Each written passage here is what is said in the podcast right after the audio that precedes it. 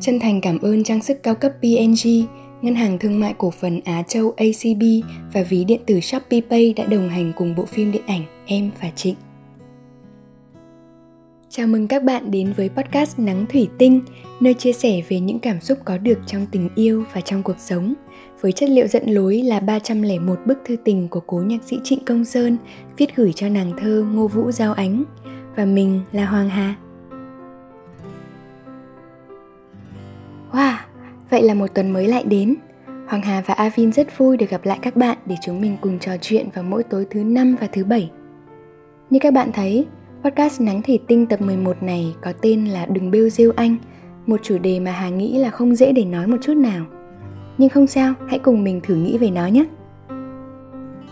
Bêu rêu là một từ mà khi tra từ điển tiếng Việt online, Hà không tìm thấy một trang nào có định nghĩa riêng dành cho nó. Liệu có phải nhạc sĩ Trịnh Công Sơn đã tự mình viết nên từ này bởi nó miêu tả đúng nhất điều mà nhạc sĩ đang muốn nói? Bằng cảm quan cá nhân sau khi đọc những lá thư của nhạc sĩ, Hà nghĩ đó có thể là cách dùng ghép từ bêu xấu và rêu rao lại với nhau thành một từ bêu rêu của riêng.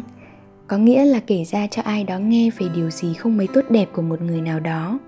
Nhưng chắc chắn nó mang cảm giác nhẹ hơn từ bêu díu rất nhiều.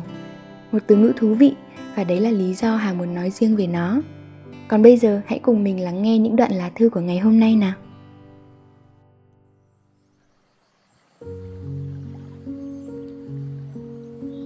Lao, ngày 21 tháng 1 năm 1965 Ánh này, anh dặn ánh điều này nữa. Đừng kể quá nhiều chuyện cho bạn bè nghe. Anh thấy Trang còn biết nhiều chuyện về anh hơn cả anh biết về mình nữa. Chắc Trang cũng phải buồn cười về anh ghê lắm. Con gái đôi lúc cũng độc ác quá phải không? Sài Gòn ngày 16 tháng 2 năm 1965 anh ơi, Anh biết anh nghĩ gì trước khi lên đây không? Anh đã cho là anh muốn đùa giỡn, Nhưng cho dù là gì đi nữa, Anh cũng không ân hận thế nào Chúng anh vốn vẫn quen bay trên những phù phiếm, Nên một ngày nào đó Anh có trả anh về với hư vô thì đó cũng là một cam chịu nữa mà thôi. Tuổi ánh, Tuổi trang Thường có những ác ý vô tình. Những ác ý đó dễ làm buồn lòng người khác. Cuối cùng, anh chỉ mong là anh hãy âm thầm hơn. Hãy trở về với anh. Hãy đọc thư anh một mình, rồi đốt. Hãy giữ kỹ, đừng đưa ai xem cả. Ngay cả trang, anh sợ nhất là lời bàn tán vô ích. Ngày 28 tháng 1 năm 1966 Mùa xuân này anh rơi về một vùng thảm khốc, cộng thêm vào đó những bêu rêu của ánh về anh với bạn bè ánh, nản và buồn. Trên đời sống già nua cằn cỗi này, anh bắt đầu nhủ thầm với anh về phần số mình. Thôi hãy ngừng những đùa bỡn về anh và hãy xem nhau như những kẻ vừa lớn lại trên một vùng hồng hoang mới của tình cảm.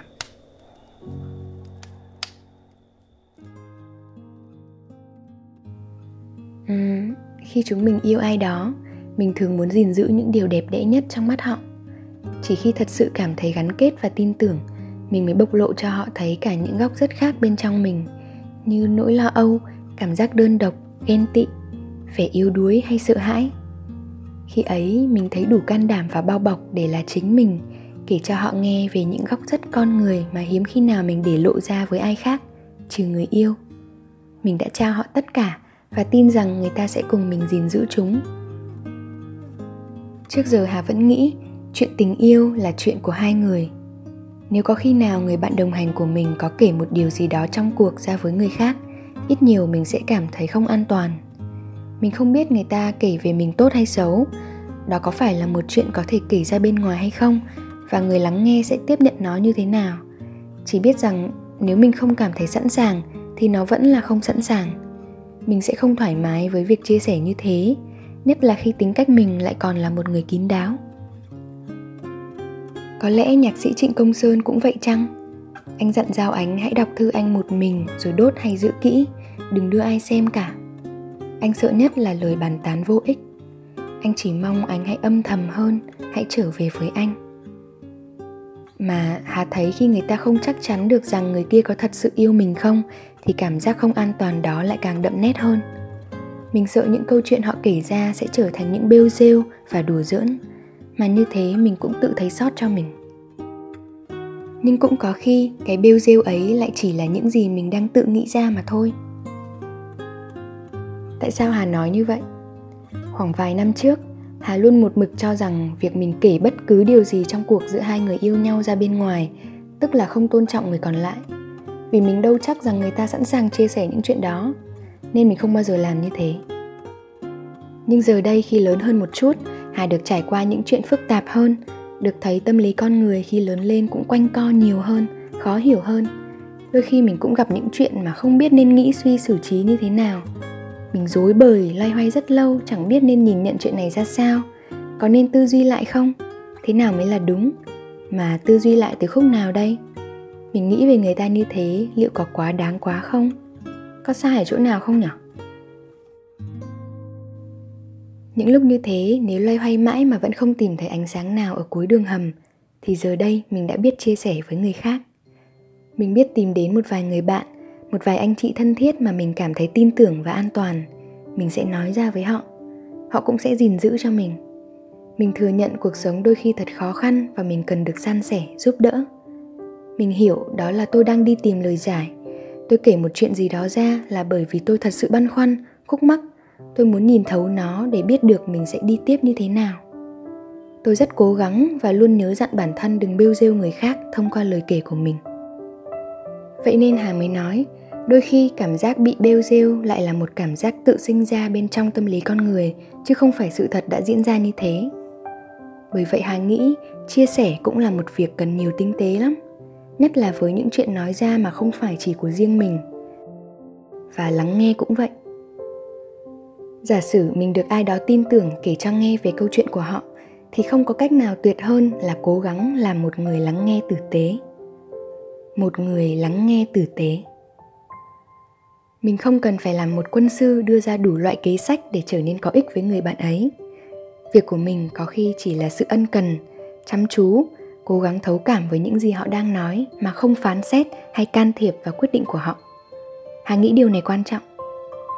Bởi sẽ có không ít những câu chuyện ngày càng trở nên khó khăn hơn chỉ vì người trong cuộc không thể tự đưa ra giải pháp cho chính mình mà tìm kiếm từ người ngoài quá nhiều. Nên không cần làm quân sư đâu. Hãy làm một người lắng nghe tử tế là đủ rồi. Mà nó khó hơn nhiều. Sau cùng, chúng mình lại quay trở về với những lá thư.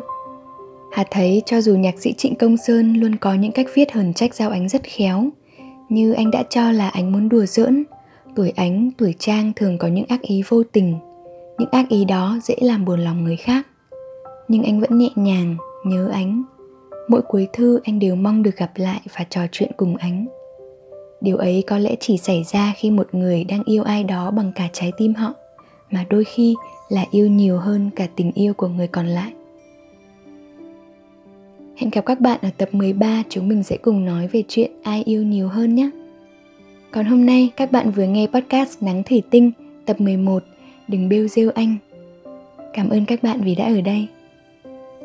Podcast được sản xuất bởi Galaxy Play, nhà sản xuất phim điện ảnh Em và Trịnh.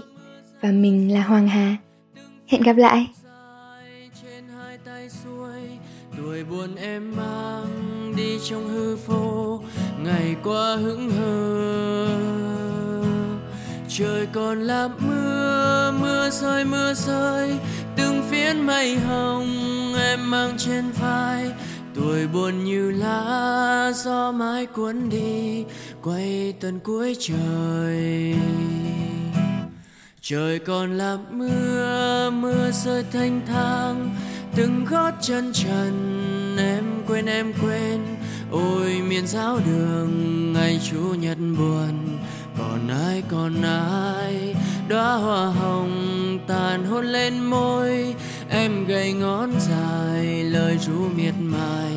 Ngàn năm ngàn năm ru em muộn phiền ru em bạc lòng. Em gầy ngón dài, lời ru miệt mài. Ngàn năm ngàn năm ru em muộn phiền ru em bạc lòng